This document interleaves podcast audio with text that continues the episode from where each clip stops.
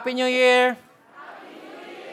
And I always say this, Happy New Year, hanggang hindi siguro matatapos yung January because sakto yung series natin because this this series should set our our lane. This this should set what we want to happen for the rest of the year. And and kung wala tayong masyadong, alam niyo yun, parang yung January, sakto lang, hindi baliwala sa'yo. It's just like, it's just like any other month or like any other year. I hope that this series would inspire us to be really, ask God to set us apart. Alright? And if, if, if makita mo yung video, no, parang ang, ang, ang, ang point ng set apart, holiness, is that everyone is doing this. The world, we're gonna do something else. But ikaw, we're gonna do what God wants us to do.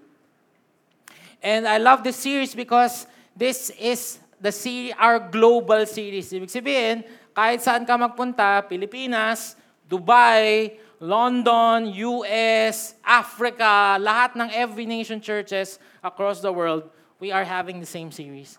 And we are crying out to God, the Lord set us apart, personally, and also our church.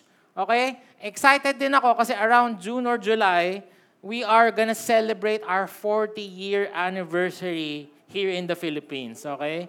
Palakpakan niyo si Lord John. Yung iba walang pake, ano naman. Diba? So, yan. Bahala sa buhay mo. The biblical view of holiness. Um, nung December, nagkaroon kami ng Christmas party and I hope you, uh, I, saw, I, probably you saw some pictures. Um, nag-isip kami ng theme, sabi namin Disney. Okay? And so, um, ang saya namin. Sabi, sabi ni Carmen, Love, saan tayo magbibihis? Sabi ko, hindi, magbihis na tayo sa bahay pa lang para pagdating sa SM, nakasuot na kami ng Frozen family, okay? Sa, sila, um, si, and sila, naka-frozen kami. Ito, ito, yung mga kids. Tapos naglalakad kami sa SM. Marami nagpapapicture sa amin. Sabi ko, wag naman, hindi naman kami artista. Pero pumupose eh, no? Wag na, wag na. So, ah, and then, ano yan, actually, yan, sila bench, mga duwag yan, yung mga duwag. Kasi, mga hindi nagsipag-costume. Doon na nag-costume sa Vikings, okay? So, ayan, sila Ron. Si Ron, Ron ano ka? Attend ng service, Ron? Ah, anong Disney character to, Ron? So, ah, andyan ba si Ron? Ayun, sa likod yata. So, and, and, and when we talk about holiness, sometimes, naisip ko lang, it's like a buffet. Ah, kasi ako, I don't know, hindi na ako masyadong sulit sa akin yung buffet eh. Ah, nung bata pa ako, siguro grabe. Pero ngayon, I, I just really pick what I want to eat because I just eat a few uh, a few meals, few food, busog na talaga ako. Ah, hindi na sulit. Dati, pag birthday ko, magre-request akong buffet. Ngayon, hindi na. Um, so, so, so, ang gagawin ko, surveying ko lahat. Tapos pipiliin ko lang yung kakainin ko. Because again, ah, hindi ko na kaya. Okay, pero merong, merong isa dyan. Hindi na natin papangalanan. Aba, walang pinipili. Sabi ko, pambihira tong taong to. Lahat kinukuha talaga niya, parang gura. Tapos, di ba, usually, ano yan, um, ah, soup muna, o kaya salad, di ba? Tapos, main.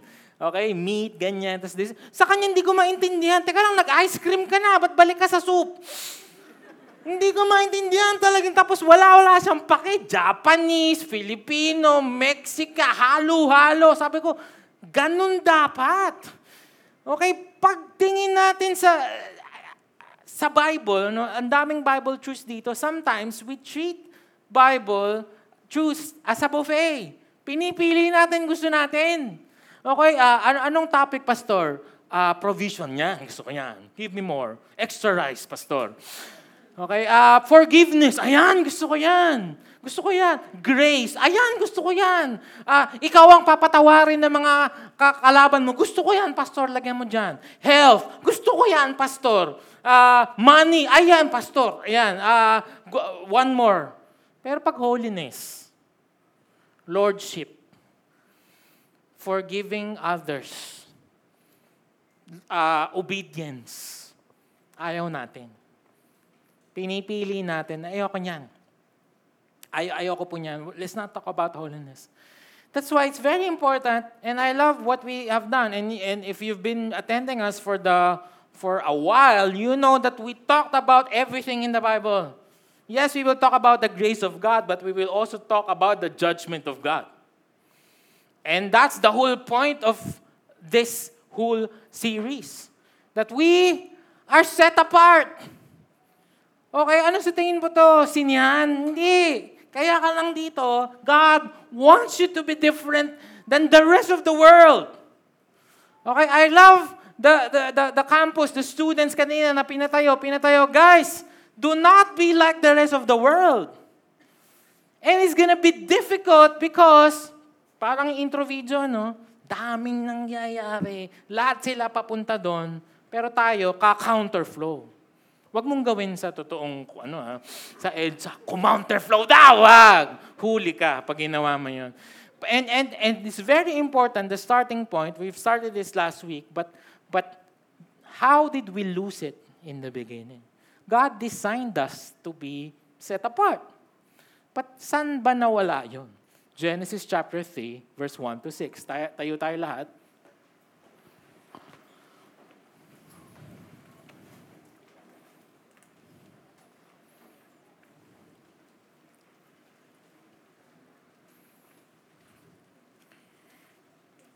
Yung iba, sabi ko, Genesis, nandun sa dulo. Basic, guys. Genesis, nasa unahan yan. Okay? Page number 2. Ayan. Okay? So, magbagong buhay ka na. Bagong taon na. Now the serpent was more crafty than any other beast of the field that the Lord God had made. He said to the woman, Did God actually say, You shall not eat of the tree in the garden? And the woman said to the serpent, We may eat of the fruit of the trees in the garden, but God said, You shall not eat of the fruit of the tree that is in the midst of the garden, neither shall you touch it, lest you will die. But the serpent said to the woman, You will not surely die, for God knows that when you eat it, your eyes will be opened, and you will be like God, knowing good and evil. So when the woman saw that the tree was good for food, and that it was a delight to the eyes, and that the tree was to be desired, and to make one wise, she took it, its fruit, and ate, and she also gave to her husband, who was with her, and he ate. Holy Spirit, enlighten our hearts today. As we start this year, we want to be set apart. Lord, the, the starting point is to understand why? What happened to us? What happened to our nature? That's why we, there's a call for holiness. Ano ba nangyari sa amin, Lord? We, we pray that your word will illuminate us today. In Jesus' name. Amen. All right. Again, the question that we should ask ourselves about holiness is, nawala ba talaga yun? Is holiness gone? Holiness lost? And there are, this sounds very basic, but I, I tell you, there's a lot of people out there who doesn't believe it. Okay, I was doing some light reading, light reading about uh, the, the problem of evil by a, by a professor in Stanford. Okay, I was doing it. Yung wala akong magawa, makapagbasa nga ng philosophy book. And um, ito yung sabi ni Rousseau, 18th century philosopher, humans are naturally good and that it's social institutions and inequality that corrupt them and lead to evil actions. Sabi ni Steven Pinker, favorite niyang kulay pink. So ito 18th century, ito uh, bago, okay? Sabi niya, the prevailing wisdom among intellectuals has been that evil has nothing to do with human nature and must be attributed to social and political institutions. So they are saying the same thing. So, ang sinasabi lang, si Bench, mabait naman talaga yan. Mabait yan. Okay? Kung maayos lang yung sistema ng mundo, kung maayos yung government institution, kung walang mahirap, walang mayaman, walang inequality, okay, mababait ang tao. Ang problema, hindi yung tao, yung government institution. So, he's saying parang parang River River Maya touch slope. Ay, River Maya reunion. Come on, guys. Uh, are you ready? I'm excited. 'Di ba? Sabi ni ni Bamboo, Ganyan, ang tatsulok na sila ang nasutuktok. Yan, ang hustisya ay para lang sa mayaman. So sinasabi nila, sinasabi ni Bambus, sinasabi nitong mga to, at mga philosopher, mababait yan, mabait yung tao. Kaso lang, kagagawa ng sistema ng mundo. Eh kung walang mahirap, walang mayayaman, di walang magnanakaw, walang papatay, walang, walang manglalamang, walang salbahe. And I was, when I was reading that, totoo kaya yun? I, I, I, I, I, again, I pretended na, totoo kaya yun? Let, let me think about it. And then, very quick, naalala ko, the very first murder in the Old Testament without any government institution, without any political system, before any communism, before Walang mahirap, walang mayaman. Wala pa pong mga titulo ng lupa na pinag-aawayan. Wala pang mga inheritance. Wala pang presidente. Wala pang hari. Hindi pa naiimbento ang pera, mga kapatid. Someone already killed someone. That tells you that the problem is not political, social systems. Ang problema, ikaw. Because humans are inherently evil. Problema, ikaw. Sabi mo, sabi mo sa kata mo, ikaw. Yung isa dito, but ako. Na-invite lang ako, sabi mo, nakakatawa daw, tapos kasalanan ko. Romans chapter 3. And ang context nitong Romans chapter 3, yung mga Jews, sabi nila, uh, inaaway kasi nila yung uh, Hellenist, Hellenistic Jews, tsaka yung mga bagong Jews. Uh, sabi nila, What then? Are we Jews any better off? No, not at all. For we have already charged that all, both Jews and Greek, are under sin. At is it written, None is righteous, no, not one. No one understand, no one seeks for God. So context natin, ah, ko, so kala mo kung nag-attend ka ng victory, 11, 11 a.m. to 12 noon service, mabait ka? Kala mo, mabait ka than the rest of the world? No! No one is righteous. No one understand. Ito pa, very important. No one seeks for God. All have turned aside. Together they have become worthless. No one does good, not even one. Paul could have excused himself and said, I'm the only one who's doing the right thing here. I am dying for the gospel. There are some people like me who's doing good. Sabi niya, hindi, even me. I don't seek God. Apart from God. Sinasabi ng mga philosophers, sinasabi, and naririnig mo to, guys, this is very humanistic. Nasa mga songs to natin. Okay? Very humanistic. Yung parang uh, magtulong-tulong lang tayo. Basta tayong mga tao ay gumawa ng mabuti, magtulungan, magmahalan, gaganda ang mundo. Hindi totoo apart from God. Maniwala kayo sa akin. We are incapable of doing good. Period. Okay? Sige, hold your horses. Um, ipapaliwanag ko pa yan mamaya. Yung famous painting ni Michelangelo, alam niyo to, di ba? Sa Sistine Chapel. This is so good kasi Ninja Turtle na nga siya, nakapag-painting pa siya. Napakagaling. And when he painted this uh, painting, uh, the creation of Adam, the art critics sa panahon natin ngayon, sabi niya, may mali yata si Michelangelo. Kasi bakit hindi tinouch ng finger ni Adam si, si God? This is the creation of Adam. Bakit hindi tinouch? Uh, ba, dapat daw nakaganito, dapat daw ganun. Okay? But, eh, eh, but parang malamya si Adam, parang, ah, parang ganun. And the art critics are saying, it must have been deliberate it, it must have been intentional. Kasi patay na siya nung pinag-uusapan niya, napatay na ni Shredder o sino man yung kalaban nila.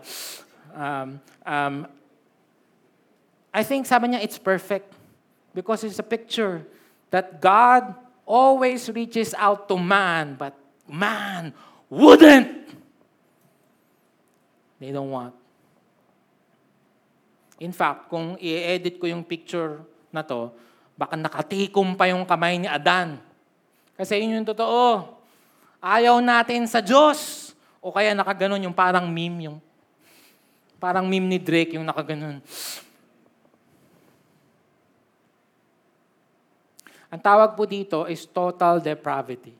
Sabihin nyo nga, total depravity. Ang picture, mga kaibigan, kung nalulunod tayo lahat, halimbawa, nalulunod tayo sa ating mga kasalanan, Okay? Hindi tayo humingi ng saklolo, Lord, tulungan mo kami, nalulunod kami. No, no, no. Anong sabi ng verse? No one seeks God. No one searches for God. Ang totoo, nalulunod tayo, sinisisi natin ng Diyos. Ikaw ang may kasalanan kung bakit kami nalulunod. Ikaw ang may kasalanan kung bakit kami naghihirap. Kung, pa, kung, papa, kung hindi mo lang kami papakialaman, mas maayos ang buhay namin. And alam niyo ba yung picture sa hell? Hell is people who are not asking, Lord, save us, save us, save us. Magbabago na kami, sorry na. Hindi. Mga tao doon, nagdudusa. Eternal conscious torment. And yet, galit sa Diyos. Ah! Nasusunog ako dito, pero buwisit ka, Diyos! Kasalanan mo to! Ganyan ang picture. That's how evil we are. And you may not believe it, you may not But that's the truth.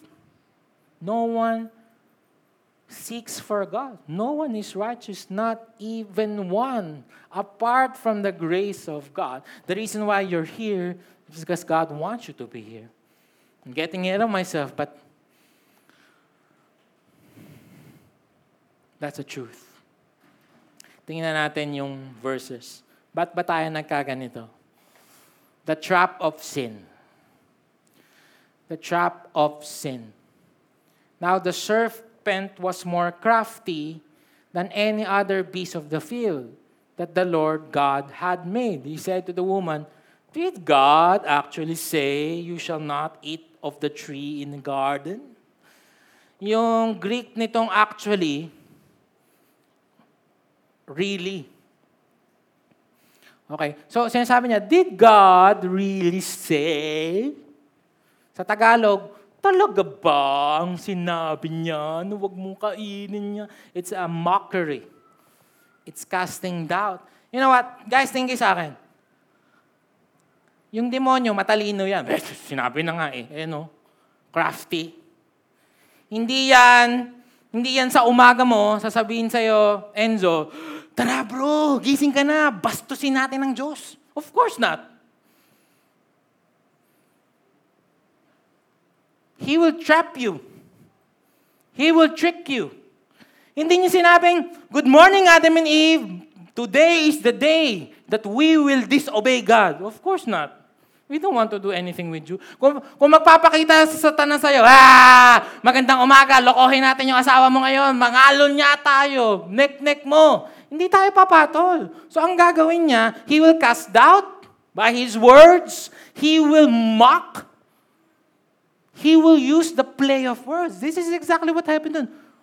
Talaga bang sabi niya, bawal niyo daw kainin yan? Teka lang, di ba Adam, ikaw yung nagmamanage nito, tapos bawal mong kainin? Talaga ba? Ayun. Hindi pa to sin. Kaya nga I named it at the trap. Kasi, he's playing with your mind.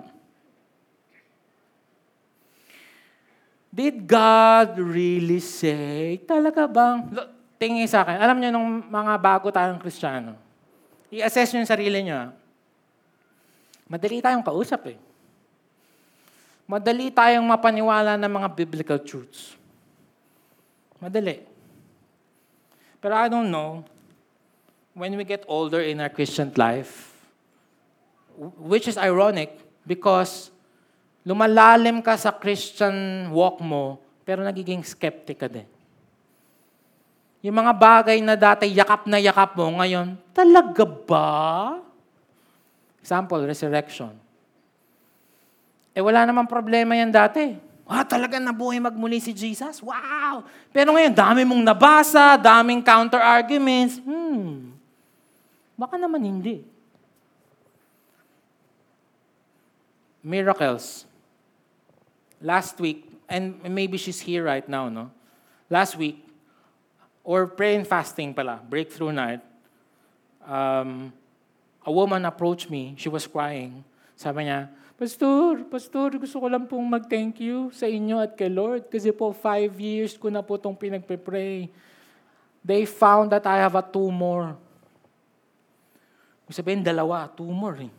Pag tatlo, three. Di ba? Three more. Sabi niya, they, they, they, uh, uh, they found that I have a tumor and five years ko na pong pinagpe-pray. Uh, hindi po nawawala, ikamamatay ko daw po to pag ito ay lumaki. Pero alam niyo po ba kahapon nung nagpa-check ako, wala na po, wala na pong any sign ng tumor. Yan, palakpakan natin si Lord. O yan, classic example, yung mga pumalakpak, thank you Lord. Yung mga hindi pumalakpak, we. Baka naman buko lang. Baka naman nadapa lang. You get what I'm saying? And it's not you. It's not really you. Sino? Demonyo. Tulog. Totoo kayang may cancer. Baka naman inuubo lang. Tapos ka, ngayon gumaling. Tapos miracle na kagad. Ikaw naman. Oo nga. Huwag ka kasi nagpapauto. This is a trap. It's not even sin yet. And yet, it's gonna lead there. Ano ba? Totoo bang dapat mag-tithes? Talaga ba? Eh, eh, baka naman Old Testament law yan. Eh dati faithful ka naman. Walang tanong-tanong. Pero ngayon, ano? Did God really say 10%? Kayo na po ang sumagot. Ano pa? Bawal pa talagang mag-kiss? Hindi pa naman sex yun ah. Sabi naman dun sa Bible, sex lang eh. Guys, This is not yet sin. Students, yung mga tumayo kanina, dapat pala pinicturean ko kayo eh. Ang problema kasi, and, and ang daming, ang daming nagtatanong sa akin, Pastor, alam mo po, bago po kaming mag-girlfriend eh, hanggang saan po ba kami po pwede? Ano ba yung tanong mo? Pwede po ba holding hands? Pwede po ba? Alam niyo yung tanong, ang tinatanong, hanggang saan po ba kami pwede? Kung ito yung borderline, lumayo ka doon. Hindi yung hanggang saan po ba ako maglalaro dito para kang nakikipagtinikling sa kasalanan. Again, hindi pa siya sin, pero trap. And again, I love you so much to know not to say this to you. Pastor mo, eh, yung demonyo ganun, sobra naman yung pastor mo, eh, legalistic kasi yung pastor mo, eh, kaya ganyan niya. Eh, hinahalikan mo lang sa noo, maliin pa yun, eh, yung lola mo nga, hinahalikan mo sa noo, eh. Kasi kung naman papauto ka, tama, may point ka. Ganyan lang yan magsa-start. Did God really say? Ano pa? Bawal uminom. Bawal po talaga. Hindi naman, sabi sa Bible. May verse ka pa. Wag na, wag lang daw malalasing. Eh di sige. Hindi naman namin kayo pinapakialaman eh. Pero, pero wina-warning nga namin kayo. Guys, be careful in deconstructing everything. Ito, alam ni Benjo, I'm sure he talked about, ito, ito, itong generation na to, lahat din deconstruct. Alam niyo, alam niyo ba yung deconstruction? Yung meron ng truth, lalo na yung biblical truth, meron ng truth that we have embraced for centuries. For example, gender. My gosh, that's very basic. We've talked about that and then the, the millennials, the smart people, teka nga, bakit ba dalawa lang dyan? Deconstruct. Naalala ko lang kanina, kaya wala sa keynote ko, kinanta natin Amazing Grace. Ito ang, ito ang example ng deconstruction, mga kapatid. Even in the Christian world, mga kapatid. Ang ganda-ganda ng lyrics ni John Newton, Amazing Grace. Okay? Amazing Grace, how sweet the sound that save a wretch like me. Ano yung wretch? Walang kakwenta-kwentang tao na dapat i-save. But the Christian artist in this generation doesn't like the sound of it. Dineconstruct. Ngayon may bagong Amazing Grace. Okay? Magmumulto si John Newton. Tingnan mo yung lyrics. Tingnan mo yung lyrics. Tingnan nyo. Hindi, paano nga po na makikita? Wala. Look, look, look. Music team, be careful with this. Be careful with this. Hindi lahat ng mga, wow, ang ganda ng tunog. Pakanta natin yan. Wag! Mas importante yung theology, pre. Tingnan nyo. Amazing grace, so sweet the sound of love that sets us free. What? Bakit mo pinakialaman? Classic yan eh. Yan ang example. Ayaw nung rich. Ayaw nung rich. Kaya, eh, ano na lang, love that sets us free. It sounds cool. Be careful. Be careful. Because the enemy will always say, talaga bang rich ka? Baka naman hindi. I think meron ka naman kabaitan. Oo nga. Oo nga! Gawa tayong bago. It's a trap. Sabi ni C.S. Lewis, you cannot go on explaining away forever. You will find that you have explained explanation itself away. You cannot go on seeing through things forever. The whole point of seeing through something is to see something through it.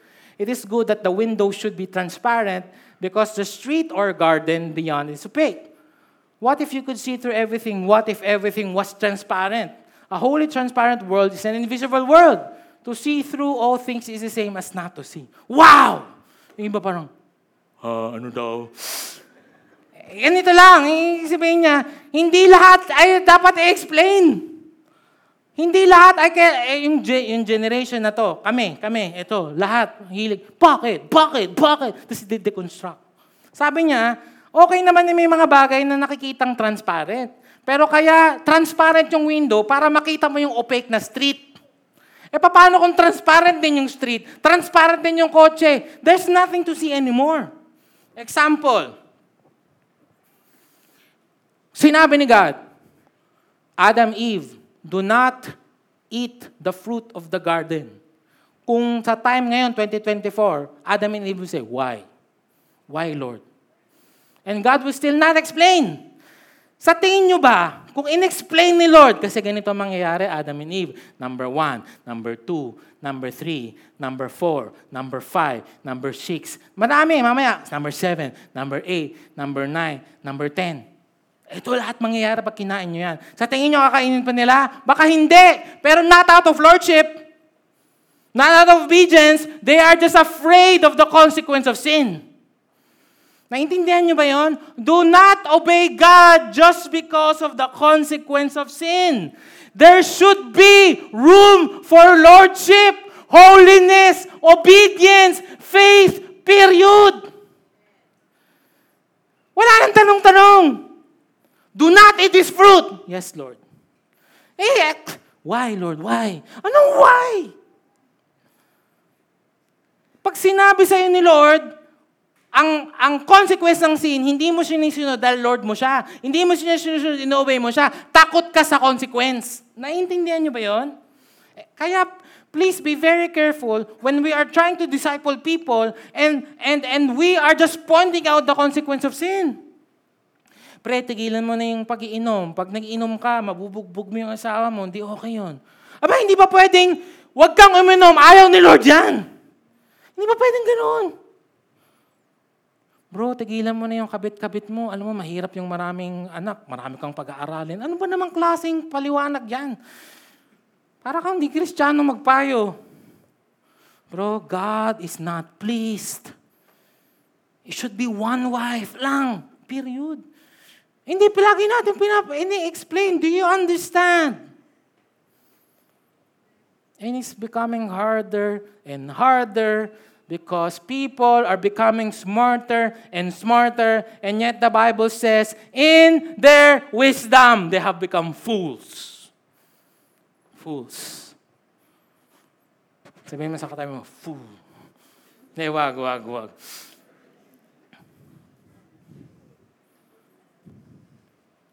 Trap to, mga kapatid. And again, if I'm not gonna say this to you, I don't love you. Kung mag-iingat ako ng sasabihin ko dito kasi, ay naku, baka hindi na umatin, sayang naman. No. I'd rather you get hurt and then you leave the other day. At least I have sown the truth, the word of God in your heart.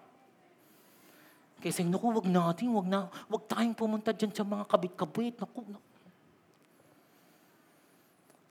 Number two, the seduction of sin.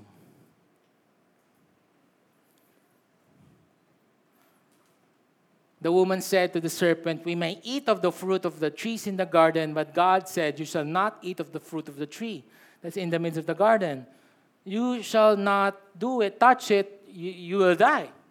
But the serpent said to the woman, You will surely not die, for God knows that when you eat of it, your eyes will be opened, and you will be like God, knowing good and evil. Mga kapatid, tingin kayo dito, tingin kayo sa screen. Ito po ang numero uno cause why we sin. That, that's it. We want to be like God.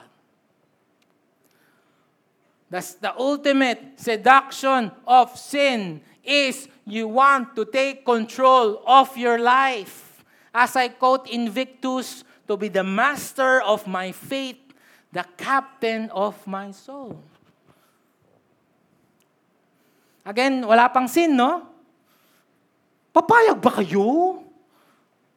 Na siya, bakit siya ang nasusunod sa buhay niyo? Bakit may master? Di ba dapat pantay-pantay tayo dito? And Adam and Eve bought it. Took the fruit. Took the lanzones.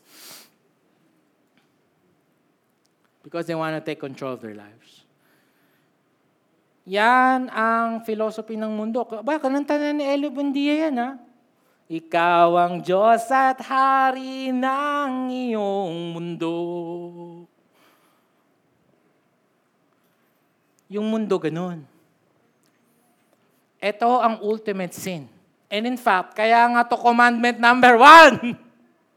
You shall not have any other gods besides me. Kasi, commandment number 2 at command, up to commandment number 10 ay iba't ibang variations lang ng breaking the commandment 1. Pag nagsinungaling ka, ibig sabihin, mas mahalaga sa'yo ang reputasyon mo kesa si God. And so on and so forth. And you want to be in control of your life. Satan kept on lying to them. Again, paraphrasing, no? You cannot trust him. You cannot trust that he loves you. You cannot trust that he has his, your best interest in mind. That you are better off deciding for yourself. Bakit ganun? Dapat kamukha ka ng Diyos. It's better to take control of your life. Ayan ang ultimate seduction ng sin. By the way, ang, ang, ang selling point ni Satanas is that you will be like God. Do you remember? They don't have to be like God because they are already like God. Why? Imago Dei. We're made in the image and likeness of God. So yung binebenta sa kanya, actually, ay something that we already have. Pero ang, ang benta is that, ikaw kasi masunod sa buhay mo. You should be in control of your life. The essence of sin, number three. When I say essence, it means what makes sin sin. And we need a little training here kasi we have been we have been brought up in a religious mindset na ang sin ay yung mga bad things lang. Okay? Um, pag-inom, pagpatay, pagsisinungaling, uh, corruption, pagsisinungaling, dalawang beses, no? Pagnanakaw. Pero tingnan nyo, ha? Think with me. Bakit yung very first commandment ay hindi do not Oy kayo, Adan at Eva, huwag kayong mag-away. Alam niyo kung bakit hindi yun ang unang commandment? Hindi kasi mangyayari. Malamang mag-aaway sila eh. Bakit hindi? Huwag kayong magpatayan. Okay, gagawa ako ng marami pang lalaki at babae. Huwag kayong mangalon niya. Huwag kayong magnaka. Huwag kayong pumatay. Bakit hindi yun ang commandments? Kasi we will be led to the mistake that that the, the, the, the, that sin is only the bad things. But look at the tree. Okay, look at the tree. The tree is something good. The fruit is something good. In fact, Eve said it. Sabi niya, the, the, the fruit, the, the food, the, the, the fruit is good for food. It's good. So, tingin kayo dito. What makes sin sin? What is sin? What is the essence of sin? Sin is anything that you take, good or bad, and it replaces God in your heart. Ulit, no? The essence of sin. Okay? Kasi, kaya ako to sinasabi, babalik ako sa kanina, eh, Pastor, ba't mo sinasabing masama kami? Ba't mo sinasabing rich kami? Eh, kami nga nagsisimba eh. Ako nga, perfect attendance eh. Etong katabi ko, quarterly ko lang nakikita to eh. Of course, mas mabait ako dyan. Na, na, eh, na, it's not about that. There are probably good things and you are probably good people. And yet we're taking good things and replacing God with it. Like the tree. The tree is good. The, fu- the, the, the fruit is good, and they've taken it away to take control of their lives. Your image, your reputation is something good. Pero kung mas mahalaga pa yan kaysa sa Diyos, it's also sin. Your career, your work is good. And sometimes, ano, ay, hindi muna ako magsisimba, pastor, kasi ano, uh, meron akong pro, meron akong presentation bukas, dapat uh, maayos yung tulog ko. 12 hours ka ba matutulog? It replaces you. Students, yung mga tumayo kanina, we want you to, to be the best in the field that you, you God calls you to be, but not to the extent that you lose your relationship with God. Uh, I saw this ano, post by Pastor Dennis, a good friend of mine, yesterday. Sabi niya, there's a 0.02% uh, percent that your child will be a professional basketball player. There is a 100% chance that he will stand before God. So bring them to church. Parents, taas kamay parents, parents, parents. Dalin nyo yung anak nyo sa church. Pastor, maingay po, eh, nakakahiya. Eh, image reputation. Okay lang yun, naiintindihan namin. Of course, maingay yan. Of course, makulit yan. Bata yan eh. Bring them to church. Eh, pastor, kasi may music practice pag Sunday. 1% lang na magiging yan ang susunod na uh, Beethoven. Pero 100% haharap yan sa Diyos. Yun yung sinasabi ni Pastor Dennis. Dalin mo sa church. Pastor, nakakaya kasi nangangagat doon sa something. Yaan nating problema sa mga kids church teacher. Ha? Ah, habang ngayon sinasakal, Pastor, ano po, kaya po namin dito. Walang problema. Dalin mo sa church. Parents, parents, importante ito. E, isa pa, no? Isa pa, bakit ka hindi nag-church? Bakit hindi si Jesus ang, ang central ng buhay mo? Okay, eh, madami pong trabaho, marami pong business, marami pong level na, na, na. Your child sees that. Your child will see that. At kung optional si Lord sa'yo, they wouldn't matter to them anymore. Eh, sinasabi ko, hindi naman, hindi naman mali magtrabaho, hindi mali yung career, hindi mali yung financial security, hindi mali ang relationship. O, ba't ka hindi nag-church? Ba't di ka nagpapadisciple? Kasi po nagde-date kami lagi. Wow!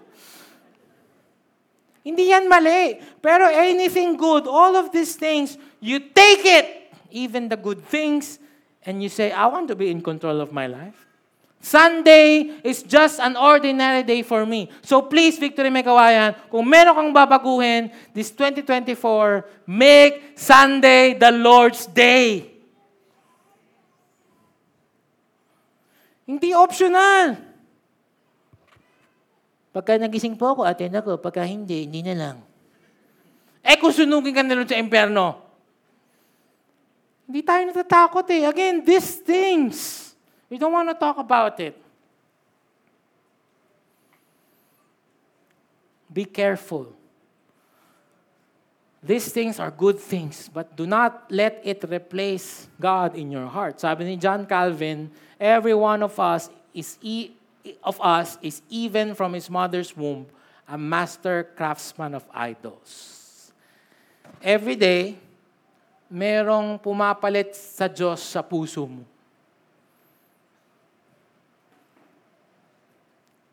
The good things and the bad.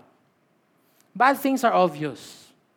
And please, Victory Mekawayan, let's be careful.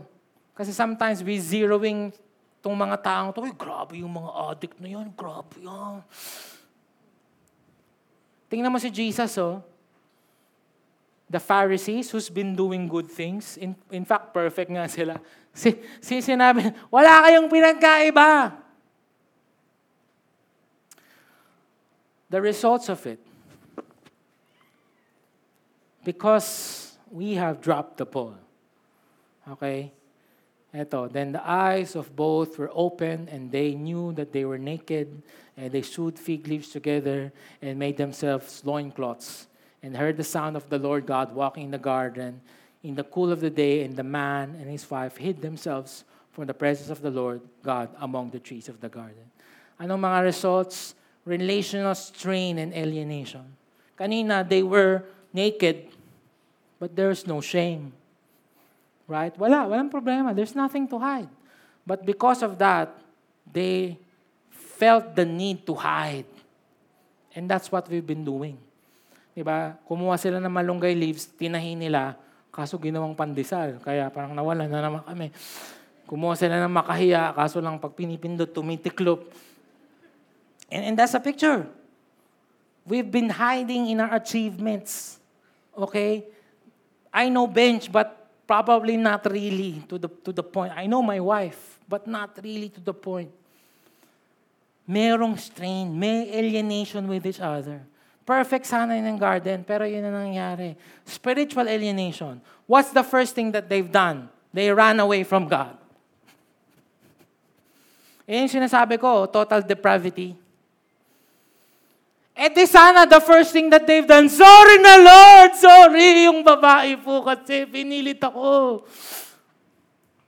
No. That proves it. No one searches for God. No one seeks God because of our sin. We don't want to have anything to do with God. Tumakbo tayo, palayo, hindi palapit sa Diyos. Kas dahil sa kasalanan. Okay? Physical death and suffering. Sa verses 16. Hindi ko to iniimbento ha. Kinuha ko lang to dito sa Genesis chapter 3 tsaka yung mga verses after one. Physical death and suffering.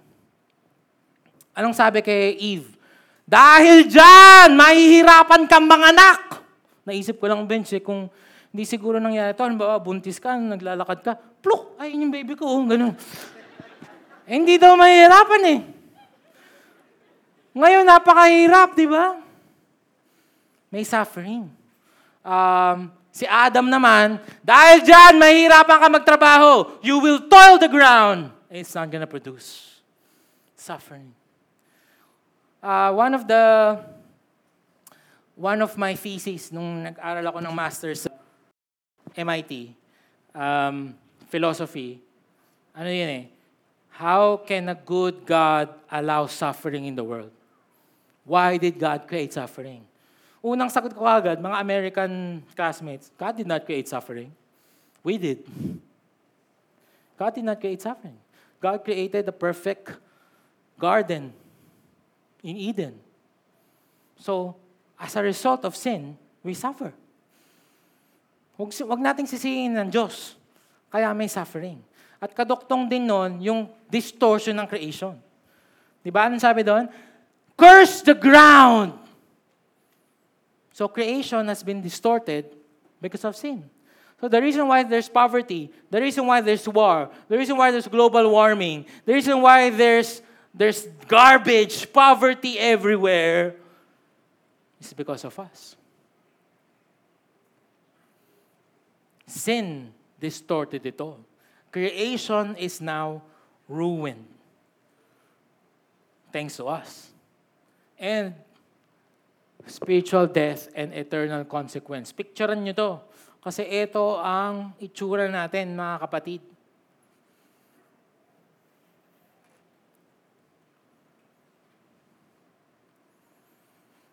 Yun lang, yung preaching today. Sige, pahinga tayo ha.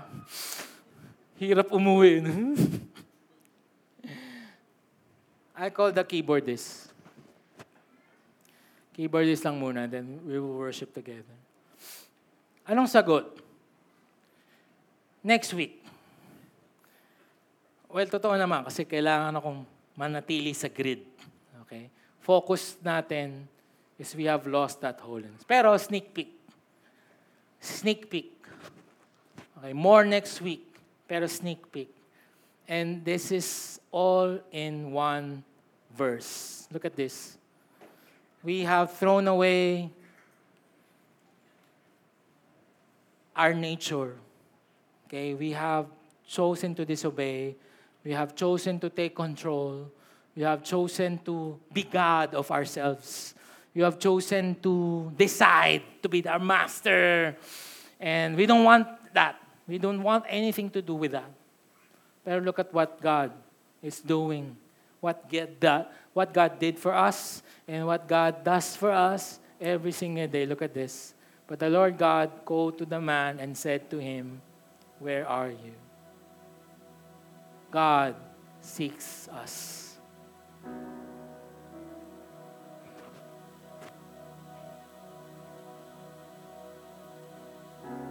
Don't tell me that you're here because you have chosen God. Don't tell me that you're here kasi eh, pinalaki po ako sa kids church, alam ko na po na nandito ako. No, no, no. No one seeks God. No one is righteous. We are all wretched. But the reason why you're here, God searched for you. Pinulot ka ni Lord dun sa kangkunga kung nasan ka. Pinulot, pinulot ka ni Lord doon sa state where you are in your low, lowest. Romans 8 verse 2 says there, while you were still sinners. God didn't love you because you're already attending church. Baliktad! Baliktad! God loved you. That's why you're here. God loves you. That's why you're here. And this is the picture of the gospel, my friends. Yung religion, binibigyan tayo ng instruction how to search for God. Di ba? Do this, do that, do this, do that. Kahit anong religion ng mundo. Okay? Is, uh, Islam, gawin mo to lahat, gawin mo to lahat, may virgin, uh, waiting for you, do this, ba, ba, ba, ba, ba, ba, ba. Pero ang gospel kakaiba. Kasi ang gospel, storya kung paano ka hinanap ng Diyos. We don't want to do anything with God. And yet, in our nakedness, God clothed us. Saka naman nakakita ng gano'n. Hinahanap pa rin sila, Adan at Eva, dinamitan. Minahal. That's the picture. Again, more of this next week. And ang final, the tree which is supposed to be good, right? We turn it to something bad. But in return, anong ginawa ni Jesus Christ? You know what in the Bible? The, the cross is also called the tree. Sabi dito sa Galatians 3.13, Christ redeemed us from the curse of the law by becoming a curse for us. For it's written, Cursed is everyone who is hung on a tree the God of our fathers, raised up Jesus, whom you slew and hanged on a tree. It's a metaphor. Ulit, no? God, we turned something good, that tree, into something evil, something bad. Jesus turned something evil. The cross is for criminals and turn it to something good which brings us life because He offered Himself at the cross for us for the redemption of our sins. So that we can regain, again, getting ahead of the weeks. But we cannot just not say this so that we can regain the holiness that we lost. Amen? Amazing grace indeed if you're here and ask the music team to come, We're gonna have communion today. Stand up.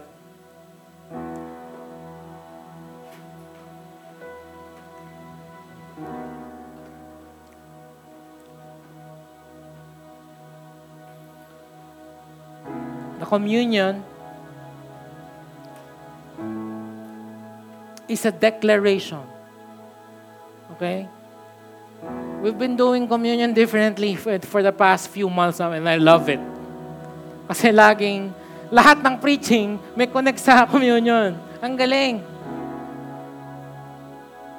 Communion is a declaration that you are wretched. Huwag kang makinig sa mundo na, hindi, okay naman ako eh. A little help lang, a little help will do, then I will be okay. hindi ganun, hindi ganun ah. Left on your own, you will still be there. In the garbage bin. In your whole life. Isipin mo nga yung buhay mo nung wala si Jesus. Isipin mo.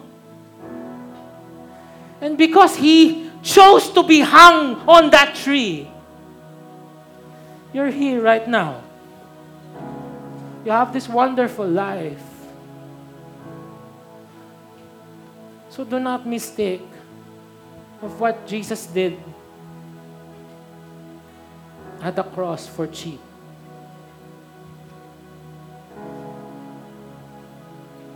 And very important how you see yourself. Kung nakita mo na, medyo okay naman po ako, konting tulong lang. No, no, no. Pero pag tingnan mo yung listahan kanina of how wretched we are, mas ma magkaka-gratefulness tayo of what He has done at the cross for us. Amen? Open the bread.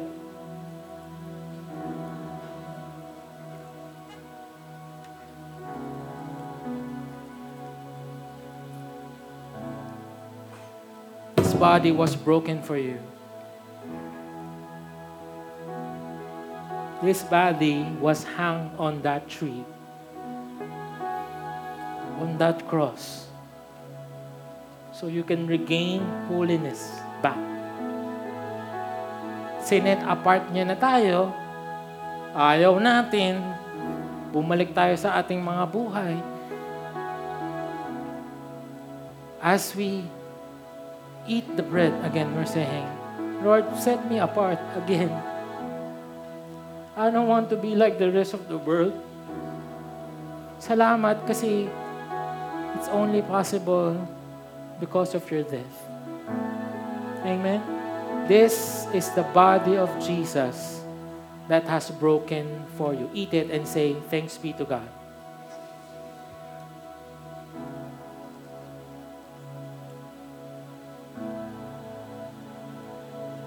The blood of Christ that was shed for us, that cleanses us every day. Alam niyo, yung setting apart sa atin, hindi lang siya one time, big time. Justification, yes. The penalty of sin is gone.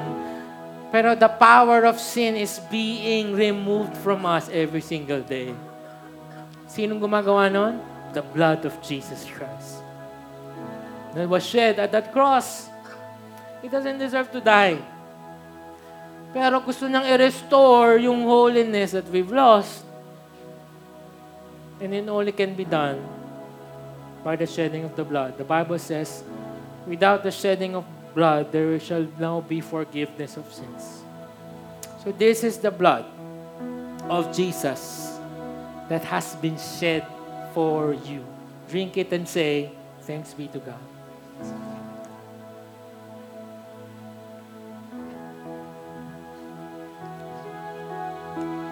Or may we never forget how wretched, how destroyed, how sinful we are. Every day, I hope we remind ourselves that nagiging professional yung Kristyanismo eh, nagiging nagiging schedule that we have to do. But may we go back to the reason why we're Christians in the first place. And that is because of your amazing grace, your love for us. Thank you so much, Lord.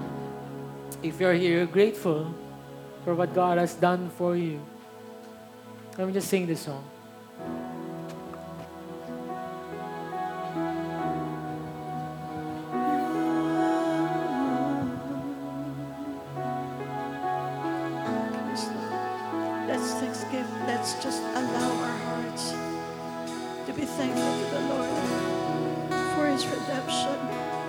for the grace that we do not deserve, for His amazing.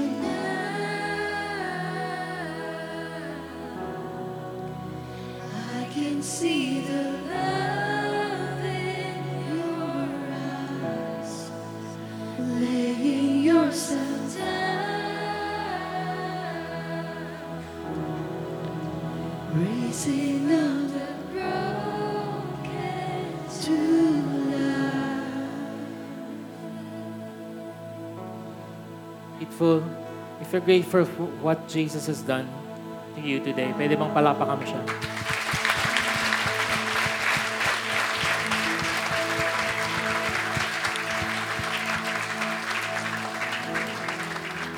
That's our prayer, Lord. Open our eyes. Open our eyes on how wicked, how sinful, how selfish, how sin corrupted us every day. At the same time, open our eyes to see how wide, how deep, how great is your love for us.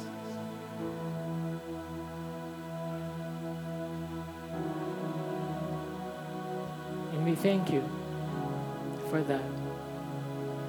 The Bible even says, not angels, nor demons, nor height, nor principalities, nor, nor, nor, no, anything can separate us from the love of God. Salamat for that. Thank you that there is a way. Continue to set us apart, Lord, every single day. Lord, I pray for Victory Mekawayan this year, Lord. It's not going to be just the same year, Lord. There are certain things that you are asking us to drop. There are certain friends that you're asking us to stop. There are, there, there are things that you will ask us to start doing because you are setting us apart for a greater purpose. Thank you so much, Lord. May the Lord bless you and keep you. May His face shine upon you. May He be gracious to you. May He turn His face towards you and give you peace and set apart for His purpose. In Jesus' name, amen.